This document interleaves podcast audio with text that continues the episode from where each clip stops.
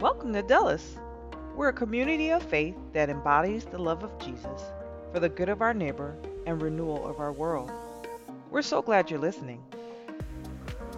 So, we're in this series, our Christmas series, and I'm going to just jump in this morning by talking about a certain type of movie fan. So, there exists among moviegoers, movie lovers, a what I'm going to call a sort of movie snobbery, like a subculture of movie fans, uh, particularly here in the United States, that it, it's. It, I'm, I'm commenting on this not because they have a particular liking or dislike of a movie type, but because they look down on the people who like this movie genre. And so it goes something like this Good stories, true, well told stories, stories of depth and artistry, have no element of science fiction in them. There's no semblance of special effects in these movies. And God forbid there be anything like a character uh, that's a superhero. Uh, this is uh, something that's emerged over the last 30 years in movie culture. And it's not that, you know, I probably have members of my own family who don't particularly like unrealistic fiction. It's not that that's their, their liking, it's that they look down on and talk with kind of a condescending tone toward people who do like sci fi or who do like unrealistic fiction. And the disdain, the disdain by this community of how the, the, the, the, movies that actually fill theaters today and create buzz in movie houses and actually create long lines on opening night that happen to be CGI movies or unrealistic action movies. Uh, the disdain runs deep. And so, if you are somebody that really doesn't like sci fi or this kind of extreme fiction, uh, I'm not critiquing you. I'm critiquing those who look down on the rest of us, who uh, sometimes do love this kind of uh, movie experience. And so, all I'm going to say personally in response to that, that group, and I know there's none of them here, none of you are, are, are like this, but uh, my personal response is I am so excited that Avatar comes out Friday. All right, so, so the Christmas story is looked at by many people as fiction. And I don't even know if it's a, a conscious thing. It's, it's ingrained in so much of our tradition that the idea or the concept, the understanding that Luke, one of the many apostles, one of the four record keepers and storytellers of the life of Jesus, tells us at the beginning of his gospel that he researched well, that he interviewed eyewitness accounts. He, he went to towns and villages in writing his report on the life of Jesus. He talked with the other apostles, the, the, the, disciples of Jesus. See, in our day, we think, well, that just seems sort of random, like he's just kind of casually doing this from his house. He's not in like a Washington Post type office or New York Times kind of office sitting behind a computer with, with high storage. But in, in Jesus' day, in the Roman Empire, this was the stuff of very good journalism. We've talked here often about how in history, in the ancient world, if there was one biographer, one, that recorded the events or nuances of the life of a king or an emperor, that was credibility. That is what a lot of our history is based off of with, uh, on one world leader or one regional leader because one biographer, and for Jesus to have four who carefully, painstakingly, would travel, would, would speak themselves, would talk of their own eyewitness accounts. It's pretty remarkable how many people today don't, really don't have that, that perspective. They have the perspective of hearing bits and pieces of the story in Christmas carols. You know, once a year they see in, in random front yards nativity scenes. And so the translation today often is that this is some kind of mythological legend. And what's interesting to me, as a, as a movie fan, like, like most of you I know, and someone who started a film festival, is that though Christmas isn't fiction, it actually, the story of Christmas actually influences the way our world looks at and takes in fiction today. Now, stay with me. This is, uh, this has fascinated me for a long time. A pastor in New York City that I've, I've followed for years, Tim Keller, he wrote something in this book I'm going to read you in just a moment. But we actually have uh, a process of intaking fiction, I believe, because of the way the Christmas story actually unfolded as a real story in time and space. So I, I read this uh, just this week in prep for this morning. In 2001, this week actually, in 2001, the first Lord of the Rings movie was about to come out. And uh, a movie critic named Anthony Lane wrote for The New Yorker, and he writes kind of this chastising sort of, uh, I read it as sort of a condescending tone toward the world that's been enamored by Tolkien and this fantasy type of literature that has hardly any realism in, in it at, at, at, all. And the movie's about to come out, and everybody's predicting it's going to be this blockbuster, and of course, Lord of the Rings was. And Anthony Lane in The New Yorker is writing kind of a challenge to Americans like, wake up. This isn't real. Why are you spending your energy your, your mental capacity, your mental emotional energy on fantasy. Like smart people, educated people are grounded in reality. And he's sort of calling, it, it, it's really kind of a rebuke of, of, of those that would, would give themselves time, part of their life, to fantasy kind of language. And it's interesting to me that even though that's sort of a notion, you know, by this, by this snobbery kind of, you know, subculture that I, have referred to, Hollywood continues to make more and more and more of these kinds of movies. And I believe it's because deep in our soul, and yes, I'm using the word soul, deep within us is a craving for this kind of story. And I don't mean we just kind of crave make believe, just make believe stuff, or things that aren't real impossible to happen, unrealistic stories. I don't think it's that we're craving, I believe we're craving something that isn't in this world, something that seems to be missing in this broken world that we live in. There's, there, has got to be more. The idea of, of communicating with beings that aren't just regular people. The idea of living longer than we're told that we can here in, in human life on earth. There's something deep within us, and I've thought this for years, and when I read this fall, Timothy Keller is a pastor in New York City, just a fantastic teacher. And he wrote a Christmas book called Hidden Christmas. I'd never read it. And I'm going to read a portion of this to you. Now, if you think this is about fiction versus reality only, or Brad's talking a lot about movies this morning, stay with me. This has so much to do with the way you are wired, the way you and I are designed as human beings. when, I, when I read this, I, it, it so resonated in me, this, this observation I've made for years. And I thought he worded this even just, just better than anyone I've, I've, I've heard articulate this. The great fairy tales and legends, Beauty of the Beast, Sleeping Beauty, King Arthur, Faust did not really happen, of course. They are not factually true, and yet they seem to fulfill a set of longings in the human heart that realistic fiction can never touch or satisfy. That is because deep in the human heart, there are these desires to experience the supernatural, to escape death, to know love that we can never lose, to not age, but live long enough to realize our creative dreams to fly, to communicate with non human beings, to triumph over evil. if the fantasy movies or stories are well told, we find them incredibly moving and satisfying. Why?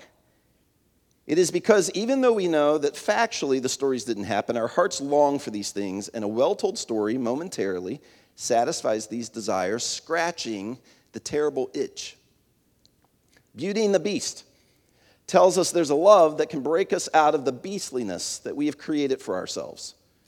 Sleeping Beauty tells us we are in a kind of sleeping curse and that there is a, a noble prince who can come and destroy it. We hear these stories and they stir us because deep inside our hearts we believe or we want to believe that these things are true. Death should not be the end. We should not lose our loved ones. Evil should not triumph. Our hearts sense that even though the stories themselves aren't true, the underlying realities behind the stories are somehow true or ought to be true. But our minds say no, and critics say no. They insist that when you give yourself to fairy stories and you really believe in moral absolutes, in the supernatural, and the idea that we are going to live forever, that is not reality, and it is cowardly to give yourself to it. Then we come to the Christmas story, and at first glance, it looks like all the other legends. Here's a story about someone from a different world who breaks into ours and has miraculous powers and can calm the storm and heal people and raise people from the dead. Then his enemies turn on him and he is put to death, and it seems like all hope is lost. But finally, he rises from the dead and saves everyone. We read that and we think another great fairy tale. Indeed, it looks like the Christmas story is one more, one more story pointing to these underlying realities. But Matthew's gospel refutes that by grounding Jesus in history. We talked about this last week. Why does Matthew start the Christmas story, his gospel? Why does he start the New Testament with a genealogy. On first read, it just reads like this boring history of ancestry lineage. Matthew is grounding Jesus in time and space from real people, from real towns and villages and cities. This was the stuff of ancient journalism. This was, as we said last week, this is, this is what you do when you challenge your readers. Go ask for yourselves, go to the towns. Ask the questions of the ancestors.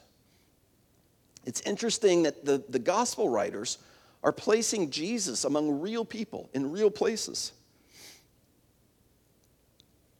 Matthew says this is no fairy tale. Jesus Christ is not one more lovely story pointing to these underlying realities. Jesus is the underlying reality to which all the stories point. Jesus Christ has come from that eternal supernatural world that we sense is there that our hearts know is there, even though our heads say no. At Christmas, he punched a hole between the ideal and the real, the eternal and the temporal. And he came into our world. That means, if Matthew is right, that there is an evil sorcerer in this world. And we are under a curse of dark. And there is a noble prince who has broken the, the, the curse. And there is a love from which we will never be parted. And we will indeed fly someday. And we will defeat death. We're even told in the scripture someday even the trees are going to dance and sing in Psalm 65, Psalm 96. Put another way, even though the fairy tale, the fairy tales aren't factually true, the truth of Jesus means all the stories we love are not escapism at all. In a sense, they or the supernatural stories to which they point will come true in him. And I believe there is this longing. You know, we, it, it's so easy to look at a long line outside of a movie theater in the rain. These people, like, what are they doing? Spending their money and their Friday night, you know, waiting to see a Marvel movie. You know, Star Wars is just built on the light and dark theme and how we're constantly, we crave the light, but we're constantly pulled toward the dark. There's so much that could be said about Harry Potter the invisible world that is more real than the, the visible world, in the constant pull toward selfishness or elevating yourself. There's something in these stories. Uh, it's Alton's birthday today. Alton's become our. My mom's here today. It's her birthday today, too. Uh, Alton Alton's one of our directional leaders, as many of you know, and he just surprised all of us and not only published a sci fi novel, but a trilogy. And the publisher has already asked him to write a fourth, you know, like a, a sequel to the trilogy uh, called The Marligans. And I would put The Marligans in this category. There's something about futuristic or sci fi or what we would say is more unrealistic fiction that is drawing out of us a craving that we have to experience something beyond ourselves. The first part of Matthew, last week, we looked at the very opening of Matthew's words with the genealogy. Not only does he put Jesus in time and space as a real person in reality, he also uses uh, inferences in his gene- genealogy that point to so much hurt and pain among his grandparents and great grandparents, mistakes and regrets that they had. Matthew intentionally calls to mind Jesus came into our darkness, the darkness of humanity. He loves us so much, he doesn't want to leave us in the pain or the loneliness or the betrayal, the bullying of our world, the constant challenges that we face. We all find ourselves craving when we grieve, when we grieve loss, that we wish not only we had more time with our loved ones, it's just it, there's something there's something in our spirit that feels that this isn't right, that we're losing people we love. And I believe it speaks to that hardwiring in our DNA that craves what God intended, what He created in the garden before humans chose selfishly.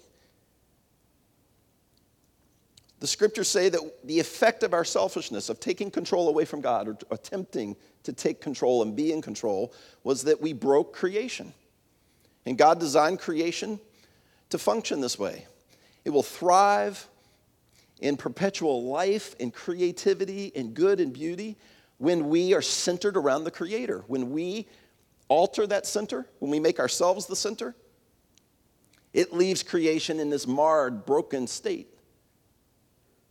And God, Matthew tells us in the beginning of his account, God cared too much for you and me to leave us in darkness, the fighting, the gossip, the family dysfunction, your deep hurt, loneliness, your struggle to forgive, your uncertainty about the future. He loved you and me too much to leave us in this struggle, trying to figure out the future. What is this about? Carrying our regrets, to some degree, shame. He came to change us. He came to change our perspective of others, our perspective of ourselves, our, our view of the future. He came to realign us, to reset the trajectory of our lives back toward what He created you and me to be. The beauty, that you and I crave, we deeply crave. And this takes us to the second part of Matthew's introduction of the Christmas story. God didn't just come one Christmas night and light up the dark sky or make some kind of an announcement and then leave. He didn't even come to just prove his reality and say, wow, you people live in a dark place, and where I live is light and good, and you really should wish you lived where I live. He didn't even come to say, hey, I live in a better place, and if you work really hard, you can make it to where I am someday. God came to be with us in our darkness, in our struggle, in our heartache. And this is where Matthew continues his introduction to the not just the person Jesus, not just the Messiah, but God who would undo. He would begin the undoing of all things broken, all loss, all death. And so Matthew continues this is how the birth of Jesus, the Messiah, came about. His mother Mary was pledged to be married to Joseph, but before they came together, before they came together, she was found to be pregnant through the Holy Spirit. Because Joseph, her husband, was faithful to the law, and yet did not want to expose her to public disgrace, you know, she really could have been stoned in her culture. That just seems so archaic to us. But in Old Testament Jewish culture, following the Mosaic law, this was, this was horrific. And Joseph being embarrassed and hurt and angry, and yet being a man of integrity and not wanting to publicly shame her, he had in mind to divorce her quietly. But after he had considered this, an angelos, that original Greek word that means one who gives voice, a messenger who gives voice to what's true. We're going to talk about this on Christmas Eve in two weeks. an angel of the Lord appeared to him in a dream and said, Joseph, son of David, do not be afraid to take Mary home as your wife, because what is conceived in her is from God's Spirit. She will give birth to a son, and you are to give him the name Jesus, which means rescuer, one who's arrived to rescue. Because he will save his people from their selfishness and their sins. All this took place to fulfill what the Lord had spoken through the prophet. The virgin will conceive and give birth to a son, and they and Matthew intentionally, as he did in the genealogy with inferences to certain grandparents and great grandparents, and he does this as a pattern, he intentionally uses this language, recalling Isaiah's words, and they will call him Emmanuel. And Matthew himself goes ahead. They, they don't have parentheses in Koine Greek. But as a sentence add on, much the way we have parenthetical statements. He says they will call him Emmanuel. He uses that original word and then he, he defines it. He translates it. It means, remember, it means God with us. When Joseph woke up, he did what the angel of the Lord had commanded and took Mary home to be his wife. This word Emmanuel, Matthew's doing very, you know, we, we, we, tend to read these words like tradition. Oh, yeah, this is part of the Christmas. We read, these are on Christmas cards and they're in some of the Christmas carols. Matthew is writing intentionally from the heart of God to you and me. And when he gets to this climatic moment, this isn't a God who's going to hover in the sky for a few moments. This isn't a God who's going to speak through some kind of earthquake. This is a God who loves us, even in our darkness, even in our selfishness, so much that He's coming to be with us. So, uh, two thoughts here in the remainder of our time here on this idea of Emmanuel. And the first is that He's God. This is God we're talking about. Matthew, of course, We've just read it. He says it is the first, what we have as the first gospel writer in the introduction to Jesus. It's Emmanuel. God is coming to walk and live and feel our pain and experience our loneliness and our betrayal and our hurt. And though He won't choose selfishly, He will know our selfishness. He'll take our selfishness on Himself. John you could argue that John was Jesus' closest friend, the closest of the disciples. John, in his gospel, his account of Jesus' life, tells us that Jesus is actually the Word of God, the messenger, the voice of God. Jesus has always existed, John tells us in John 1. He created everything. We tend to think of Jesus just sort of not really existing in any sort of form until his birth, but we're told in, in numerous places that Jesus was actually the architect of creation. John refers to that in, in his first chapter. And John says, and he was God. In the beginning was the Word, and the Word was with God, and the Word was God. And we, in our, you know, our limited understanding, in a world where everybody, everything's been created, we, well, wait, was he God or was he with God? Was he with the Father or is he? but the, the union of God, Father, Son, Holy Spirit, is so one and the same. The closest picture we have of this today in our world, the New Testament tells us, is us and our love for one another, our unity. Yes, people see us as individuals, but they see us functioning in the world as one, one heart, serving those in need together, loving one another.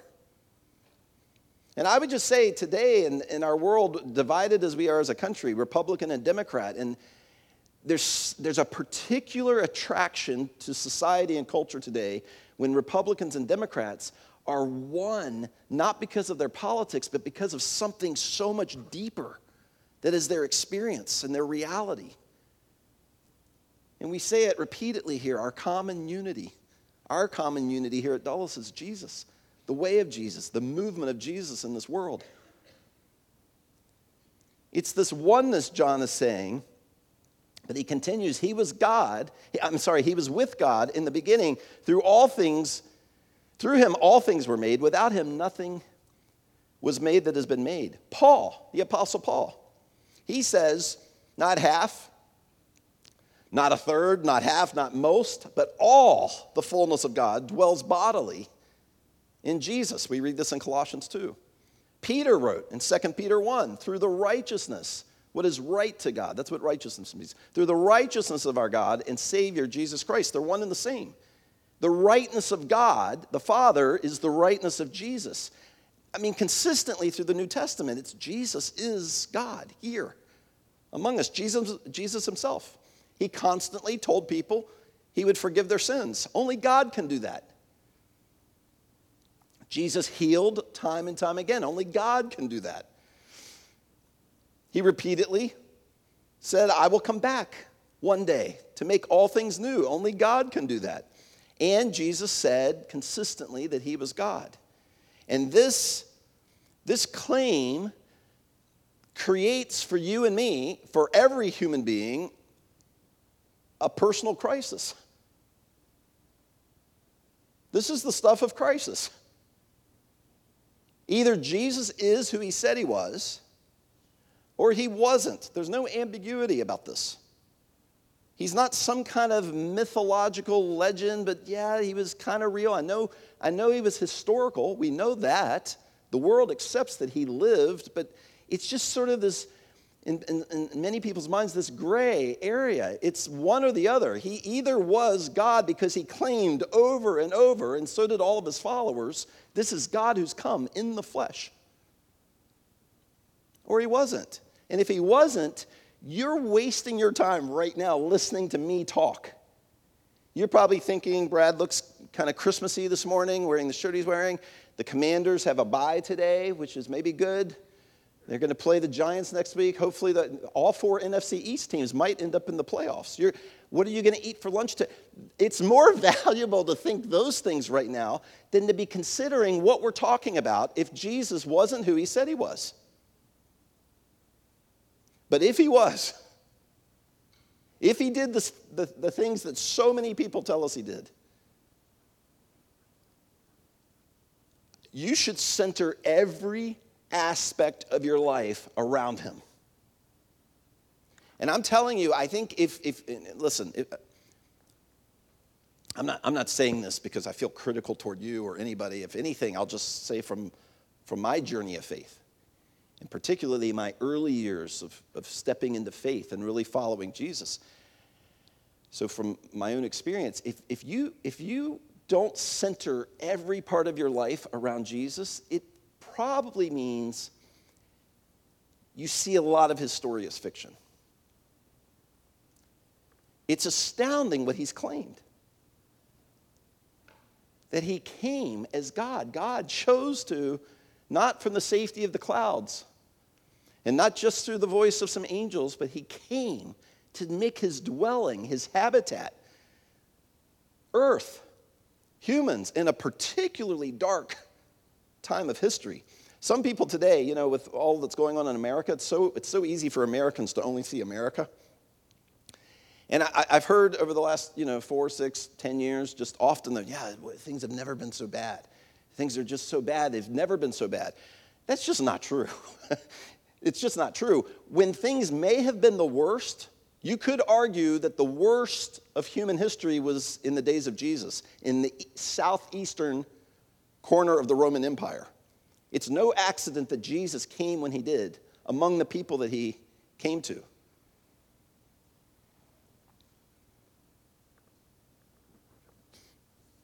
If Jesus is not who he says, then the whole story is really, let's just say it, it's nonsense. If he is God, then your entire life should revolve around what he said, not just who he was, but who he is. The explanation, I believe, for how so many people can believe in Jesus. There's billions, billions of people believe that Jesus was God. And yet, there's so many people, just in the expression of their lives, when I have coffee with you know, people, friends around the country, when I'm on Zoom chats, just, just in everyday life, there's so many people who conceptually believe that Jesus was God, and yet it hasn't changed their life. It doesn't recalibrate the way they think about other people. It doesn't change the way they look at their past or their mistakes or brokenness or maybe the divorce or just their struggle as parents. It doesn't change the way they look at division, what you do with your resources, how you look at people who are in need, or how you look at people who vote differently than you. How is that? How can people believe that Jesus actually, God actually came? It was God who came here. And he did these extraordinary things, and then he took our mistakes and regrets and selfishness to the cross, and it was essentially killed. The punishment of our selfish choosing was taken on by someone else, and then he defeats death. And it not change your perspective of the future or fill you with hope. I believe it's because it's one thing to accept that Jesus was God, and it's something altogether transformative to believe that He came here to be with us. You believe that, you start remeasuring everything. You start viewing the future differently. You become more willing to surrender control of your life to that person. The second thought here it, it, it's God who came to be with us. And the second part of Emmanuel that just I, I noted here and wanted to spend some time on this month is that he came to be in our mess, in our darkness. Andrew and Jesse just had little Theo, sweet little baby Theo. And you know, I've, I've been, I'm a, I am a, I was going to say I've been a parent. I am a parent. And, and yet you forget. Isn't it crazy how you forget? You know, I saw Theo the first time and I'm like, his fingers are so tiny. It's like, well, I should know that.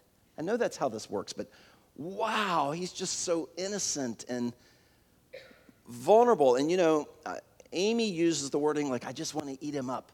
I just want to eat her up. I, have heard her say that so many times with babies. And I, like, I just want to cuddle, you know? Isn't that the instinct? even if you're kind of afraid of babies, there's still a part of you that just kind of wants to cuddle them, you know? Why did Jesus come as a baby? We just accepted that. It's just, it's in front yards and plastic figures. It's, it's, it's, it's just the way it is. We sing it in songs, we, we don't question it. Why didn't he come as like a tornado or as some prehistoric animal or some kind of mist or maybe a, a, a pillar of fire as with the Israelites in the Old Testament? It's because he came to show us that God's ultimate heart, where this is ultimately going, is God is approachable and he wants to know you and he wants to be known by you. He didn't come in judgment, he didn't come to judge you. He came to take on your judgment, to take your judgment away from you. John, in his introduction to Jesus, the true light, that gives light to everyone was coming into the world. The Word became flesh and made his living, his habitat, his everyday life among you and me. The incarnation did not happen just to show us or tell us that God exists. It happened to bring, it, it happened so that God would be brought close to you and me and that we would be brought near to Him. It's, it's obvious our communication with babies and then eventually toddlers, kids, young adults, it's vastly different. Vastly different than the way we communicate with nature or with animals or even pets or with computers. I mean, in today's world, I mean, let's use that language. We communicate with human beings differently than anything else. And God so wants to be known by you and me. and so here's, here's the question this morning. I'm going to invite our band. Our band's going to close us this morning in worship. And so just if, if you would, just eyes, eyes on me and just hear these final thoughts here as we set to close our morning. This is the way I've written it in, in um, my notes and my heart. I hope I convey this. It's going to come out very simple, but it's so profound what I feel God is asking of us. Do you want to know about God? Do you want to know more about Him? This is what we're good at. This is what a church is to a lot of us. You know, we're, we're growing a church here. Our vision here, it's, it's, it's, we're not trying to be a perfect group of people. We are trying to be imperfect people, a collection of imperfect people who become the expression of God's love and good and creativity to the world around us. And we're just, you know, we're, we're growing, we're inviting people to be that movement with us. But um, I think we've learned through classroom models.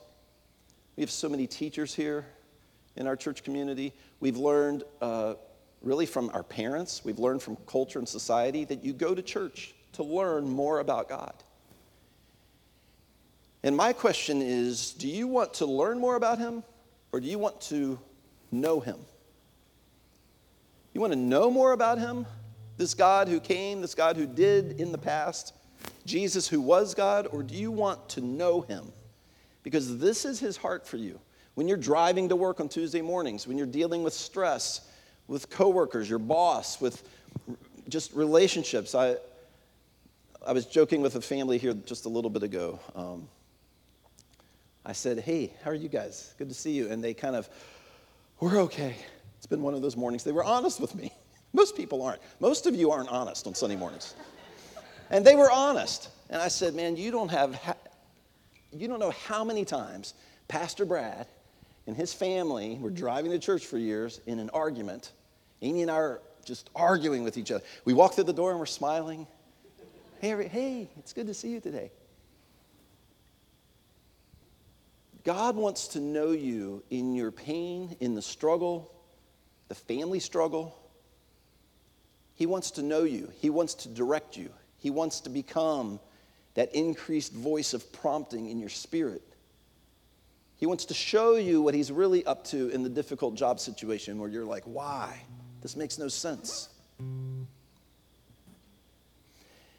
And so we, we, my final words here this morning are just this prayer to God. It's a prayer of surrender. Jesus, may we surrender to you, to this idea, this, this what, what can so easily seem like fiction. We're just out of touch. It's, it's some kind of reality, but it seems out of touch from my reality. That you can be known you want to be in the car with us.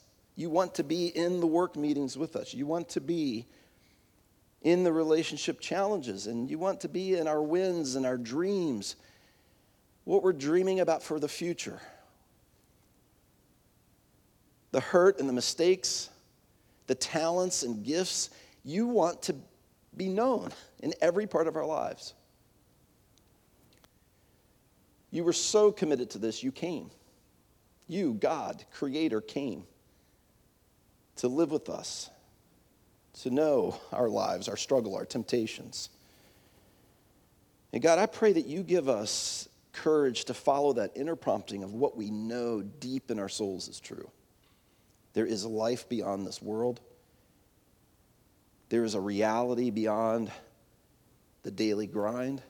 There is hope for good and no more death no more disease. And Jesus, give us the courage to stop trying to find it in human striving or human intellect. A light has dawned on the world, and it did not come from us, it has come from outside. And that light is you.